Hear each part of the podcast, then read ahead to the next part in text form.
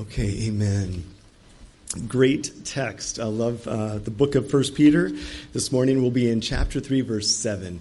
So I pray that your hearts are prepared with singing and praising and praying to the Lord. Um, and now we're ready to receive the Word of God as it truly is, His divine, inspired, authoritative Word for us today. So let's let's uh, pray, ask God's blessing upon the text, and then we'll just do a short review as we catch up to verse seven. Father in heaven, we are so grateful for your word. It is life, it is truth, it is sweeter than the greatest of foods, it is more valuable than the richest of gold and silver mines on this earth. You have given us such a treasure with your word. And I thank you that you understand the family and government and society, and, and you have called us as believers in Jesus Christ to respond a certain way to each of these institutions. And we're so grateful that not only have you given us the command, but you've given us the power to obey. And I pray that this morning the Holy Spirit will take this inspired word and unpack it in our minds and hearts, and then give us the power and the desire to obey, to see in our families a place of refuge, a place of hope and strength and godliness. That we would have built upon a, a proper foundation, and we will have put up walls spiritual walls that will protect and guard and, and give a place where Christ will be glorified and made known to this world. So we're grateful for our homes, and we're grateful also, Father, for our church. And please continue your work of grace through the Word of God today. In Jesus' name, amen. All right, well, you have your Bibles open here to 1 Peter chapter 3. Of course, Peter's writing to strangers and pilgrims different groups of people that were scattered out of the Roman Empire into this northern part of Asia Minor, probably a strange culture, strange language, a lot of uh, pagan worship, and they need to be identified as Christians, receiving whatever persecution the world may receive, and they need to do so confidently, without fear. And so Peter is giving them in the beginning their whole identity in Christ, all the blessings that flow out of the new birth. Aren't you grateful for the new birth? That out of this abundant mercy through the resurrection of Jesus, we are born again by faith. And we get an inheritance, a glorified body that is reserved in heaven and it does not fade away and there's nothing that will stop me being glorified. That the day I die, I will be with my Savior in heaven, absent from the body, present with the Lord.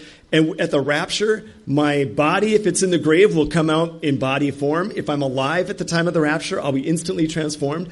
Glory after glory taking place for us as believers. So we have great hope. What's one of our responses to it? Our mind frame. We need to be thinking like pilgrims. No, not Thanksgiving pilgrims. But I'm talking, we are thinking like pilgrims, like we are going through this life where people have made their home and pleasure down here, but our home and pleasures in heaven. We need to have, remember this, we need to have a girded mind. Gird up all the distractions, those loose ends, and bring them under conformity to Christ. We need to have pure minds, that we might be as holy as God is holy. We need to have reverent mind, a reverent mind. The idea of keeping God's position and authority in front of us at all times so that we, the very thought of disobeying and displeasing Him would bring dread upon my soul. That's a reverent mind. We need to have a loving mind, stretched out, fervent love for one another. And then he goes on into chapter two about how we're living stones in a living temple, doing spiritual sacrifices, a chosen people, a royal priesthood, proclaiming his praises to this dark and corrupt world, just one thing after another. Now, he says, and I think the hinge and the key verse here is chapter 2, verse 11. Beloved, I beg you, as, as sojourners and pilgrims, abstain from fleshly lusts which war against the soul, having your conduct honorable among the Gentiles, that when they speak against you as evildoers, they may, by your good works which they observe, glorify God in the day of visitation. We need to lead, we need to lead such exemplary godly lives that the unsaved world has nothing to attach to us for blame and guilt and shame. Not that we're ever going to live perfectly, but under the grace of God, we're growing in, in sanctification, growing in holiness. But our testimony matters. Your response to the government matters. The key word is submit.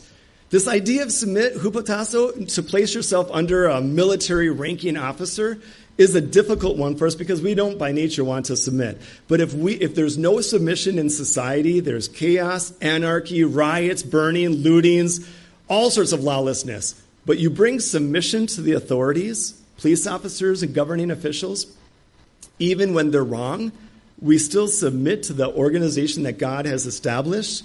Then we get a measure of peace and stability in society. So he deals with submitting to government. Then he talks about servants to masters, kind of almost submission in the workplace.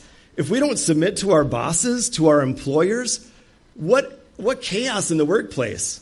Would you please do this particular job? And the employee says, No, I want to do my own thing. Today, it's my own, I'm, it's me today. I want to do what I want to do, and I'll get it done when I want to get it done. What kind of workplace would that be? You need to have submission, servants to masters. And then we see wives to husbands, and now we're going to deal with husbands this morning. How should wives submit to husbands? Well, three ways. First of all, with an attitude, with the proper attitude. One that is saying, I'm going to live godly even with an ungodly husband because it brings honor to the Lord, for the Lord's name and for his sake. And by living in such a beautiful, godly way, you can even win an unsaved husband to Jesus without saying a word. You, have already preached the gospel, you've already explained the gospel, but you're backing it up with the proper attitude and actions that unsaved husband could place his faith in Jesus. Or maybe an ungodly husband could really come into conformity to Christ. So it's a, it's a wife's or a woman's attitude, it's her actions that play a huge part. And then we get some examples of Abraham and Sarah. That was all last Sunday night. Now, for the husbands, you get this morning one verse. Why one verse for the husbands and six for the wives? Do, that's coming up. Did you read my notes? No, we didn't even talk about this, but I did keep track this week to see how much of my notes actually are true in our relationship, and they are right on. We'll see if they are for you all as families. But no, why, why, six, why six verses for the wives? Here, I, I think because in Peter's day, with the women having really no rights and no standing on their own, coming from the authority of the father who could kill them without recompense, and now being transferred to a husband who could just be an absolute tyrant the wives had a much more difficult situation to live in. So they get a lot more encouragement and help and strength here from God. Now, husbands, I titled this Building a Godly Home. Actually, I'm a terrible construction person. I, I, uh, cut, I, I measure once and cut twice, which is never good in the construction field. You should always measure twice and cut once, but I'm not talking about building a physical home for your families. I'm talking about building these homes that are safe from the threat and the ugliness of the world. Homes where Jesus Christ is prominent and preeminent. And I'm, what I'm going to do is give you the, the foundation. I'm going to give you four walls out of this text. Four walls and a roof. So you're going to get four points, five points, really. Four points on a roof. Okay? So I think we can all follow along with this, don't you? What's the foundation? Listen, whatever I'm about to tell you cannot take place until you know that Jesus loves you. 2,000 years ago, Jesus died on the cross. He paid the sins of man in his own body on the tree. And then, after having paid the penalty of our sin, he gave up his breath, he gave up his spirit. He was buried for three days and rose from the dead. That is called the good news. We place our faith in Jesus Christ. He gives us a new nature. He puts his own Holy Spirit, the third person of the Godhead, if you want to refer to him that way, but God himself in the person of the Holy Spirit dwelling in us to empower us and give us understanding. He gives us all that we need for a life of godliness in eternity if we place our faith in Jesus alone. Apart from good works, good deeds, religion, religious rituals, if you add any of those things to what Jesus did on the cross, you ruin the whole gift and you don't get anything except punishment and death. So it's, it's good news because when we place our faith in Jesus Christ, we recognize we're sinners. We cannot earn or deserve favor with God. It's got to be given to us through Jesus Christ. That's the foundation that all of this rests upon. So, and you'll hear more about this as we go. Let's talk about the four walls. What's the first wall? Look at this. 1 Peter 3 7 says, Husbands likewise you already heard Jared read it, so I won't read the entire verse, but I'm just going to talk about husbands likewise, in the same manner. So, men, husbands, and by the way, if you're not married yet, you might be in the future, or you might never be married. You might be in the, with a gift of singleness, and that's fine, but we can still take application, regardless of whether you're male or female. We can all learn something from this text, but here it is Husbands, you men who are married, likewise, in the same manner. In the same manner as what? In the same manner as citizens to the government, submit. In the same manner as slaves to master, bring yourself unto submission. In the same way, in a similar manner as wives submitting to their husbands, husbands, you need to submit in a similar fashion to your wives. It won't look the same because husbands are the head of the house, but there's a mutual submission. So, my first point is my first wall is husbands, um, submission is mutual. It has to go both ways. Take your Bibles, go back, and we'll take a quick peek at this Ephesians 5. Such a familiar text about marriage, Ephesians 5. Often, when we talk about marriage in the Bible, we go to Ephesians 5 and we start at verse 22. Wives, submit to your husbands. And it sounds harsh and it's right in your face, isn't it? And then, as husbands, love your wives as Christ loved the church. But I think we do an injustice to, to, the, God, to, the, to the Word of God if we start in verse 22. Because everything in the Bible is in context. And the context of chapter 5 is walking in love, having your manner of life be exemplified by love he talks about walking circumspectly, not filled with alcohol, not drunk with wine, and which is dissipation, but be filled with the Holy Spirit. So the context is walking in love circumspectly under the power and influence of the Holy Spirit. There's going to be some results. If you, if you are filled with the Holy Spirit, verse 19, Ephesians 5, you will speak to one another in psalms and hymns and spiritual songs. That's one of the outflows of being filled with the Holy Spirit. The second one is verse 20, giving thanks always for all things to God the Father. So there'll be a, a, thankful heart continually if you're filled with the Spirit. You're grumbling, you're murmuring, you're complaining, you're not filled with the Spirit. You're not singing and making melody in your heart to the Lord, you're not filled with the Spirit. Verse 21, look at what this says. Submitting what? Submitting to one another in the fear of the Lord. That is an outflow of walking circumspectly, being filled with the Spirit. We are submitting one to another. And then Paul says, here's how it happens. Here's how it looks like. Wives, submit to your husbands, as the church submits to Christ. Husbands, love your wives. And then he's going to talk about children, obey your parents. Servants, obey your masters. That's what submission to one another looks like. It's mutual. Look over chapter 5, same text, verse 25. What does a husband's submission look like? Husbands, love your wives just as Christ also loved the church and gave himself for her. That is what submission for a husband looks like. Where you are, the greatest act of submission is being willing to die for your wife. Now, I honestly don't think it, that very many of us are going to have to get a, take a bullet before it strikes your wife. Like I jump in and the bullet hits me instead of Melissa. There, I just gave my life for her or a truck is coming down the road and I push her out of the way and then I get hit by the truck. That could happen, but I, I think that's going to be a rare occurrence. Do you want to know how I think I could show my dying for Melissa all the time? It is why when I die to myself, when I relinquish my rights, my preferences, my way, my time, my possessions, and I place her first. Now, that is husbands. What I'm asking you to do is stop being selfish. Stop being selfish with your time, your energy, your plans, your preferences, your desires, your hobbies, your sports, and put her first. Like Christ loved the church. He set aside all of his rights and privileges, although he lost none of his deity. But he humbled himself and served us and died on the cross for us.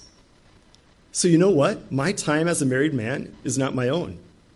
I, if I was a single man, man, my time is my own. I can do whatever I want to serve the Lord. Go to whatever field I want, do whatever I want, stay up all night, preach the gospel. But I'm a married man. My time now is in deference to my wife. So now I'm submitting my, you know, is, I'm not losing my headship and I'm not losing my leadership or accountability. I'm simply dying to myself, my flesh, my desires, and placing her interests above mine. Do you know what kind of wall that is in a, in a home? If that's in place, it's beautiful. It's beautiful. Then my wife's not embittered. She's not tired. She's not critical. She's not angry. She's sweet. Because my position as a husband has been right on that wall. He goes on to say this in verse 26 quickly that he might sanctify and cleanse her with the washing of water by the word that he might present her to himself, a glorious church, not having spot or wrinkle. Listen, men, if you don't submit with mutual submission to your wife, if you don't in a likewise manner serve your wife like Christ served the church, listen, when, I, when Melissa dies and she stands before Jesus, because it's going to happen. She's, she's either going to die and go see Jesus or she'll get raptured and see Jesus. But when Melissa stands before Jesus, I want her loaded with rewards. I want her to stand before the Lord as a, as a, as a bride without spot, without wrinkle, loaded with rewards. And how I die to myself and my agenda and my rights and my passions and place her first will make a difference in that. I could treat Melissa in such a way that she stands before Jesus and Jesus says, Sorry, Melissa, I can't give you a full reward. You could have had a full reward, but your husband was such an idiot. He was, he was so bad, and don't worry, I'll take care of him. He's next in line. You know, that type of thing. Do you know what I'm saying? Now, if you think submission mutually is not right, I think it is in this text. That's how husbands submit. Think about does this illustration help? Picture a man driving his car in the country. He's going down a country road and he comes to a one lane bridge. And the sign at the one lane bridge says yield. So he comes to a slow stop and he looks and there's no car coming. So he goes and, and goes on the one lane bridge, gets across, does his business. Later on that afternoon, he's taking the same way home. And on the return way, he comes to the same bridge, and on that side of the bridge, he sees a sign. And what does the sign say? Yield. And he thinks, but didn't I have to yield when I was going the one direction? Now I'm telling, now I'm being told to yield a second direction. So he looks carefully, no car coming. He goes across the bridge and gets safely home. Can you imagine if there was only a one yield sign? Man, if you didn't have a yield sign and there's a car on the bridge, just go, gun it. You don't have to yield. There's no sign. And then what do you get? A head on collision, you get a crash and a catastrophe. And if you get a husband and wife and there's no mutual submission, there's going to be head on collisions, there's going to be catastrophe and parts all over the house. Literally. Families destroyed, children destroyed, grandchildren destroyed. It's a mess. A hard heart, a selfish heart is so against submission, it just ruins and destroys. So the first, the first wall, husbands likewise. Well, let's take a look at the second wall. 1 Peter chapter 3, verse 7. Husbands, in the same manner as in the government, as in servanthood, and as in wives, in the same manner, here it is dwell with them with understanding. Dwell, live, abide with them with understanding. Make your home under the same roof, spending all your time, but do it with understanding. So, number two, the second wall is understanding. Understanding is an essential wall. You've got submission, mutual submission. You've got understanding. Huh, understanding is just so vital. What should you understand? I think you should, first of all, understand the importance of marriage. Right? Marriage is not like a it's not like an Eagle Scout meeting. It's not like a club. It's not like a bowling tournament. Marriage is a whole different thing. Whatever your view of marriage is, I can tell you right now, it is not high enough. Whatever you think your marriage is, you don't think it is as great as it really needs to be in the eyes of God. God considers marriage to be front and foremost the most grand and glorious thing in humankind, in mankind. The purpose of marriage, you need to understand. You know what, let me tell you what your purpose is. Your purpose is to mirror the gospel, to image the gospel to this dark world. They're going to look at your, the world is going to look at your marriage, and I want them to see how Jesus Christ loves us so much, he died for us, and then how the church responds with obedience and respect to her head. That's what I want people to see in our marriages. You've heard me, you've been at a, a few of the marriage ceremonies I've done. I love this illustration. Do you know what Salvador Mundi is? It's right here. Salvador Mundi is a. Uh, I have a picture of, of it. It's a Leonardo da Vinci painting back from the 1500s, right here. This is a picture of, Leo, of uh, Salvator Mundi, which means Savior of the world. Hmm. That's the picture. Now, from, get this, from 1763 to the year 1900, this picture, this painting, had disappeared from the face of the earth. The Savior of the world was unseen. It, it, was found in 1900 by Sir Charles Robinson. Everybody thought it was a fake because the face of Jesus had been actually painted over by somebody in those intervening, year, intervening years. And get this in the 1950s, it was at an auction, and somebody bought it for $57 in, 19, in the 1950s. In 2017, that painting sold for $450 million. Quite a markup. Right? Salvador Mundi. Well, right when it was discovered, um, right in these last few years, they wanted to bring it on a big worldwide tour so people could see this great newfound picture painting of, from Leonardo da Vinci of the Savior of the world. Guess how many people in the world have, have seen it? 27,000. It only made its way around to 27,000 people to see this picture in real life, and it's disappeared. Nobody knows where it is right now. Nobody knows where it is. They think it's in Abu Dhabi. They, they don't know where it is. It's literally hidden from the whole world. Can you imagine you have a picture of the Savior of the world and only 27,000 out of 7 plus billion have seen it? That is many marriages. I would say most marriages are, hid, are hiding the gospel. They're not living out the gospel and they're not showing the gospel. They're not showing the deep love of a husband to a wife and a wife's response of respect to her husband. No, they see a world's marriage, and that is not the image of the gospel. And so we are literally, if, if we are not understanding our purpose of marriage, then we have lost this great platform for sharing the gospel. But I think we also need to understand what's the role of husband and wife. Like, what should I do as a, as a husband of the home? What am I responsible for? What am I accountable to for the, to the Lord? Melissa needs to know what does a wife need to do in a marriage relationship as she stands before the Lord. These are things we need to understand. But I think most of all in the text, husbands likewise dwell with your wives with understanding. I think what God wants us to understand above all is, our, is who our wives really are.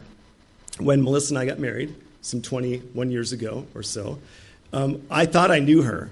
I knew nothing about her. I knew what she looked like, and I knew a few of her favorite foods and a favorite color and good and favorite music. But that was about all I know.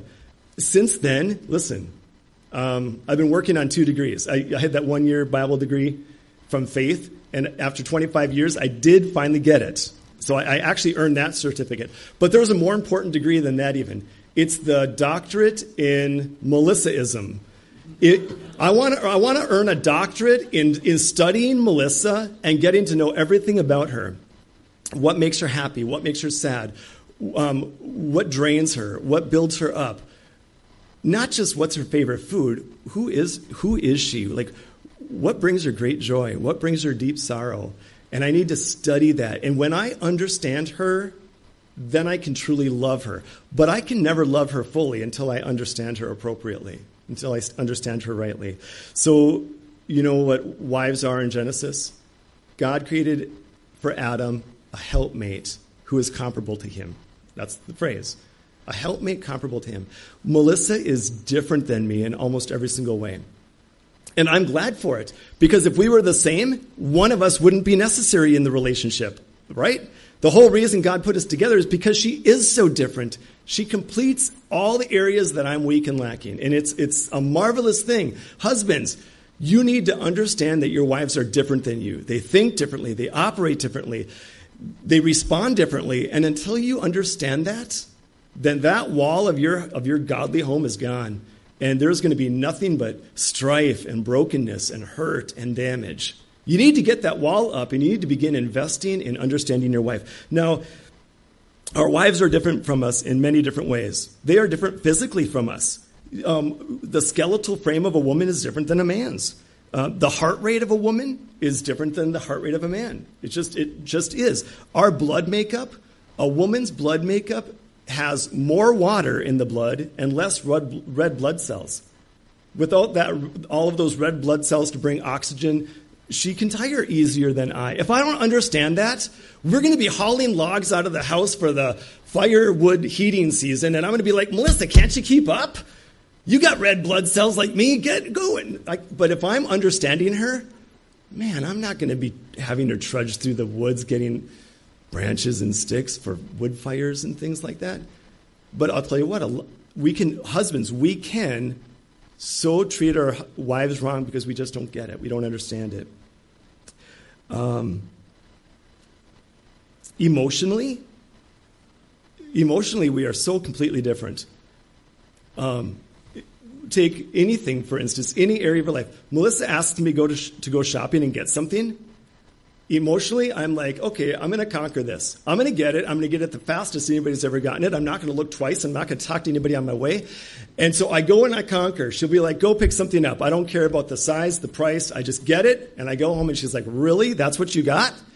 Now, Melissa goes to get the same item. Do you know what she does? She researches. She goes to five different places. She finds the very best deal. Then she'll drive back twice to make sure she got the best deal. And then she'll go back and then, then she'll find five other things that she knows she needs with that one thing. And then like four hours later, I'm like, Melissa, where, you were going to the store to get one thing. Where were you? She goes, oh, well, I had to then get this and this and I talked to so-and-so and here and there. And I'm like, man, you could have told me to get that. I would have been back in 20 minutes or whatever, you know. But emotionally, this is, this is how we are wired we are just so wired to think different. I think about going and conquering and just getting, getting it accomplished, and she's thinking about all the other things that go into it, and all the people that she might see, and where she's going to park, and what she's going to wear. And there's there's two different outfits for Super One. You know, you got to get the right outfit if you're to go get the veggies or whatever. And it's like, you know, just don't wear a bathrobe, and you can go with whatever you want, whatever. It doesn't matter. Now, relationally, get this, relationally um, being a high school teacher, I see this so often. What, what, do high school girls do when they get together? They huddle really close to each other and they're like, we, you know, and they're telling, and they're just like, you know, and it's like, all right? Am I right, Kirsten? Am I right? You know, I, yeah, you, you like to get together and you like to talk and tell details and you're huddled in and you're comforting to encourage one. What do the guys do when the guys get together? They're slapping and hitting and jumping on the desks and then they're, you know, I mean, it's all physical punching, hitting, slapping. Who can jump the farthest? Who can do this? You know, uh, who can throw the eraser in the garbage? And, and the girls are in there going, but then she said, and he said, and they did. And it just, we, we, if, listen, husbands, if you don't recognize that our wives are so different, then when she's on the phone call, she's on a phone call relationally with people, I'm like, just say it and get done. Let's get on with our life. She's like, but this really means a lot to me. And I'm like, okay. So, communication wise, we already know this. The average woman speaks 25,000 words, the average man 12,500. Half of our words uh, are spoken. We speak half the words. Um, direct eye contact, most ladies, when they talk with somebody, give eye t- contact for 12 seconds in a conversation. Most men, three seconds. We look away, and we're all, all, all, over the place. And get this they did a survey on an elementary playground. They recorded children on an elementary playground. Girls, they actually spoke with words. They spoke with words and communicated with one another with words. Boys, they found when listening to the recording, were grunting, groaning, making all sorts of, you know, all sorts of just noises. Like, that's just, that is how we communicate. Um, Melissa, she wants details. She'll tell the same story as I will, and she will get into detail the weather, what people were wearing, what had happened the week before, all these things that were going on. And then I tell the story, and I'm like, two seconds later, the story is done. I'm like, I don't care what they were wearing, what they were doing. But that's just, if you don't get that, it's almost like you're on a one lane bridge and you're just destined to like crash up, break. And, and so what does Peter say? God says, Husbands likewise dwell, abide with your wives with understanding. You need to get to know them. You need to study them. Do you know what? Can I tell you this right now? Here's the biggest word for the day it takes time. You've got to put time into the relationship, it takes effort. I'm never going to get to know Melissa unless I'm with her. She needs my time more than she needs anything else. She doesn't need my Bible teaching. She needs my time. That's what she needs more than anything else. Well, there's a third wall. Look at what the Word of God says for the third wall. Husbands, likewise, submission is mutual. Dwell with them with understanding. We need to understand our wives. Um, that's the second wall. The third wall of our structure, giving honor to the wife as to the weaker vessel. The third one, honor. Husbands, men, honor wives. Honor your wives. Honor women. You know what the word giving honor to them? Giving honor, it means to put a price upon. To, to literally make it a, um, put to put well uh, worth and value upon. So I need to so give to my wife value, priceless value, honor, deepest of respect. It's the idea of being highly precious. Literally, I need to treat Melissa with honor. We need to treat our wives with respect, with kindness, which means, and I'm terrible at this now, I was better early on in a relationship, but it means opening doors for her, opening the car door. Why would I open the why would I go around and open the car door for her and let her get in first? Because I'm more concerned about who's who's getting out of the hot sun or the rain. Her, right? That's giving honor. That's saying Melissa is worthy of more than me. She gets more honor. She is precious and priceless. So I'm going to open the door and let her get in first. I will open the door and let her get into the church first. So she gets out of the elements before I do. I'm, I'm just placing her before me, giving her honor, making her valued and precious. And, and so I'm going to give you a few things here. Um, be helpful, not self centered. Be helpful. It would be easy for me every single meal with the way Melissa cooks, serves, and then clean up, just to let her do it. Just to say, let her cook. That's really what she should do. I mean, she's a good cook. I'm not. She should cook then. Then she can serve me at the table because listen, I've been working all day. I have to deal with people. You know, well, she does too. And, and then and then when I'm done eating, I'm like, well, that was good, but now I'm with a stomach full. I really don't feel like doing anything else. So can she get the dishes done too? Is that putting honor into my wife? No, it's not. It's not placing value on her. It's really treating her terribly, slavishly. What I need to do is I need to say, Melissa, can I help you prepare the meal? And if she says, like, she would probably no, then I'll be like, okay, then I'll help put it to the table and I'll pick up the dirty dishes and wash them. Wow, would that not be making a statement to Melissa like, you know, he really does treat me well? That's the third wall honor. Honor your, your spouse, honor your wife. It's, it's required. Um, big thing comfort your wives, don't be critical. Do you know it is so easy? Why is it easy to be critical to our wife? Be critical of our wife? Because she's our closest companion and she's, she's not leaving. I'll, t- I'll tell you what, tell me if I'm wrong. Husbands, if you treat your wife if you treat other people like you treat your wife, would they still be your friend? If you treat other people like you treat your wife, would other people think you're the godliest man and I want to be that man's friend? Or would they say, What a jerk, I would never talk to this guy again? Listen, our wives have to live with us, they have to dwell with us. We need to have mutual submission, we need to have understanding, and we need to have honor. We need to honor our, our spouses. So comfort.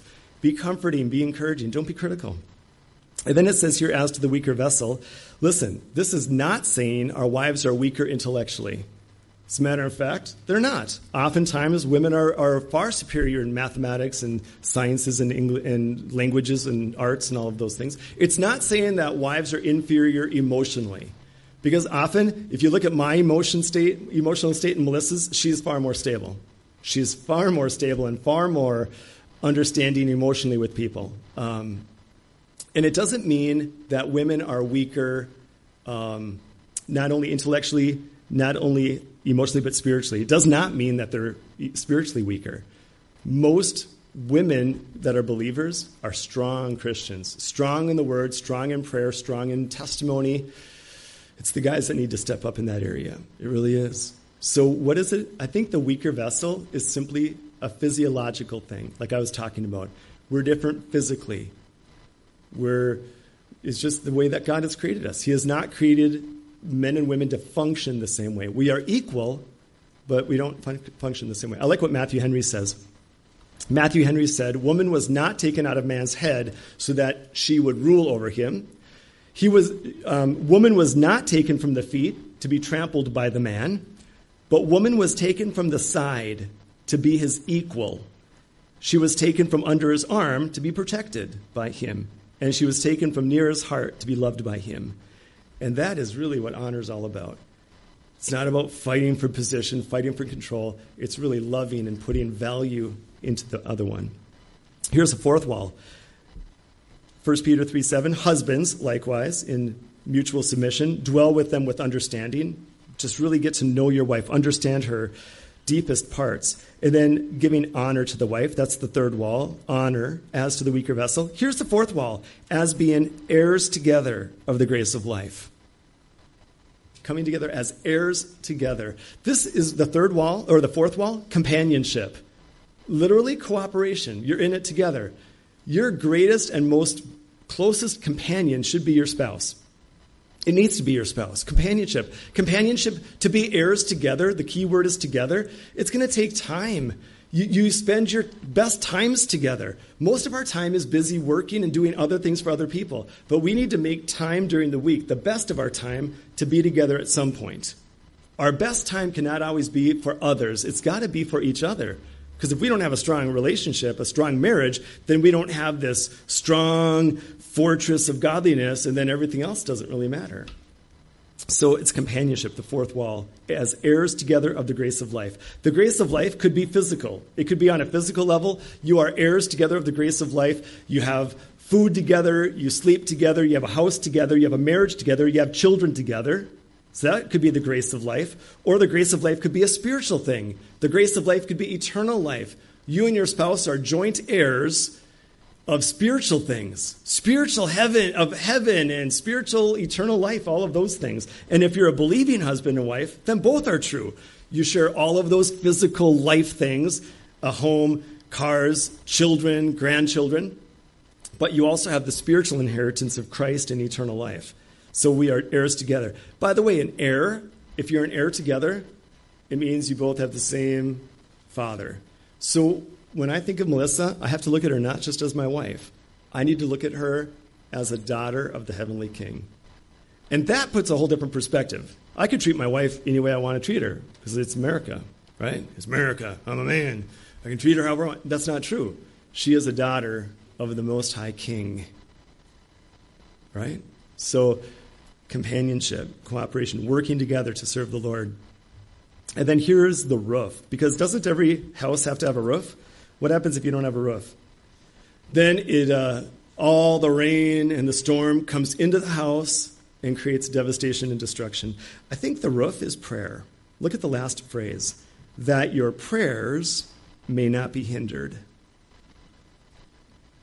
You know, our prayers are the spiritual blessing that God pours upon our family. And so I want to ask you, even if, if prayer is the roof that really keeps out all the storm and elements of life, um, do you pray? Men, do you pray? Not just for food, but do you pray? Do you ever get down on your knees, men, and just pray and say, Father, bless my wife, watch over her, protect her heart? She's got enemies, she's got people that want to take her down, she's frustrated, and she's hurt. And Lord, strengthen her today. Give me a kind word. Help me to be an encouragement. Help me to give her a verse. Help me to show her that I really do love her like you love her. And that's my goal. I mean, husbands, we need to pray. And does God answer prayer? Of what kind of man? God answers the fervent prayer of a righteous man, because that avails much, right? So, husbands, we need to pray first. And can I say this? If you, if you have one of those walls that are not intact, if there's not mutual submission, if there's not understanding, if there's not honor, if there's not companionship, then the roof doesn't stay on and your prayers are interrupted. Literally, the word that your prayers may be hindered, it's the same word used for blowing up a road to stop an army from advancing. And if there's one thing Satan wants to do, he wants to interrupt our, our communication with the Father. And the way he's going to do that is husbands, you are not mutually submitting. You're not giving your laying your life down for your wife on a daily basis. You're not understanding her. You're not giving her honor. You're not her companion like you need to be. And if you if you don't do those, if you avoid any of those responsibilities, then God literally says, "You can pray all you want, and I will not hear you. You can pray, you can call upon my name all day, and I will not listen." It says it. And but if we have everything intact and we're striving to honor the Lord in our homes, can you imagine what God could do? There's no end to what God can do. He does above, abundantly beyond what we ask or think. So let me give you some just quick applications. Number one, The foundation of this whole structure is on the gospel. Place your faith in Jesus Christ alone. Don't be adding works and religion, but trust Jesus, death for your sins and resurrection. And then you have this new nature and you have this new power, and you have new desires, and your home can have some transformation. That's what transforms your home right there, that foundation. And then, secondly, if you avoid any of these walls, then your prayers are interrupted, and God literally can, cannot do anything. Then the damage of the world just seeps into every crack and comes into the house. So here it is Men, give more time to your wife. She wants your time, not your treasures. Number two, be, be more comforting than critical. Just comfort your wife, love her, cherish her. Don't be so critical. And the third thing, be a servant. Don't be selfish. Don't be, don't be selfish for your own desires, what you want to do, what you want to buy, where you want to go, what you want to do, but be servant hearted. Like Jesus. Take off that robe, get down, and wash your wife's feet. Literally or metaphorically, either way. But for sure, metaphorically. Um, that, when you do that, you know what the world's going to see? the world is going to glor- someday, hopefully, glorify God in the day of visitation because your conduct is honorable in the home. And people see us. People see us all the time. They're watching our homes. There's one other area of submission. We've got society with the government. We've got slaves to masters, which is our workplace. We've got the home, wives and husbands. One more place of submission. Where is it? The church. So tonight, I'm going to give you five quick words before our quarterly business meeting, which, by the way, we're going to have a great quarterly business meeting. God is doing some amazing things, even during this pandemic. Incredible things. So I'm going to share and update you with all those things and some future plans. So that'll be tonight. But before that, I'm going to give you five, five words that Peter says, God says through Peter. All right, church, now here's your turn to submit to one another. And I don't want you to miss them, but you'll find them in chapter 3, verse 8. But there it is God's word. Amen. Let's pray. Thank you, Father, for this time and for the example and purpose of marriage. That our lives, our marriages should reflect the great gospel of Jesus Christ. And I pray that we, each listening to this message, would build godly homes on the gospel, but that we would, uh, as men, as husbands, submit, have that mutual submission that we would have understanding, honor, and deep companionship with our spouse. And may you be glorified and build up our homes that we not only would we have a strong home, that would make our neighborhoods strong. And because our neighborhoods are strong, our state would be strong. And because our, straight, our state is strong, then our country could be strong. And then because our country is strong, the gospel could go throughout this world. That's what we want, Father. We want Christ glorified. And it's going to begin in our home, and it's going to begin right now. Thank you again, Father, for the good news of the, of the gospel and the teaching of your word. May you be honored and glorified all the days of our lives. Amen. Well, God bless you, Faith. Look forward to seeing you later today. Have a great day.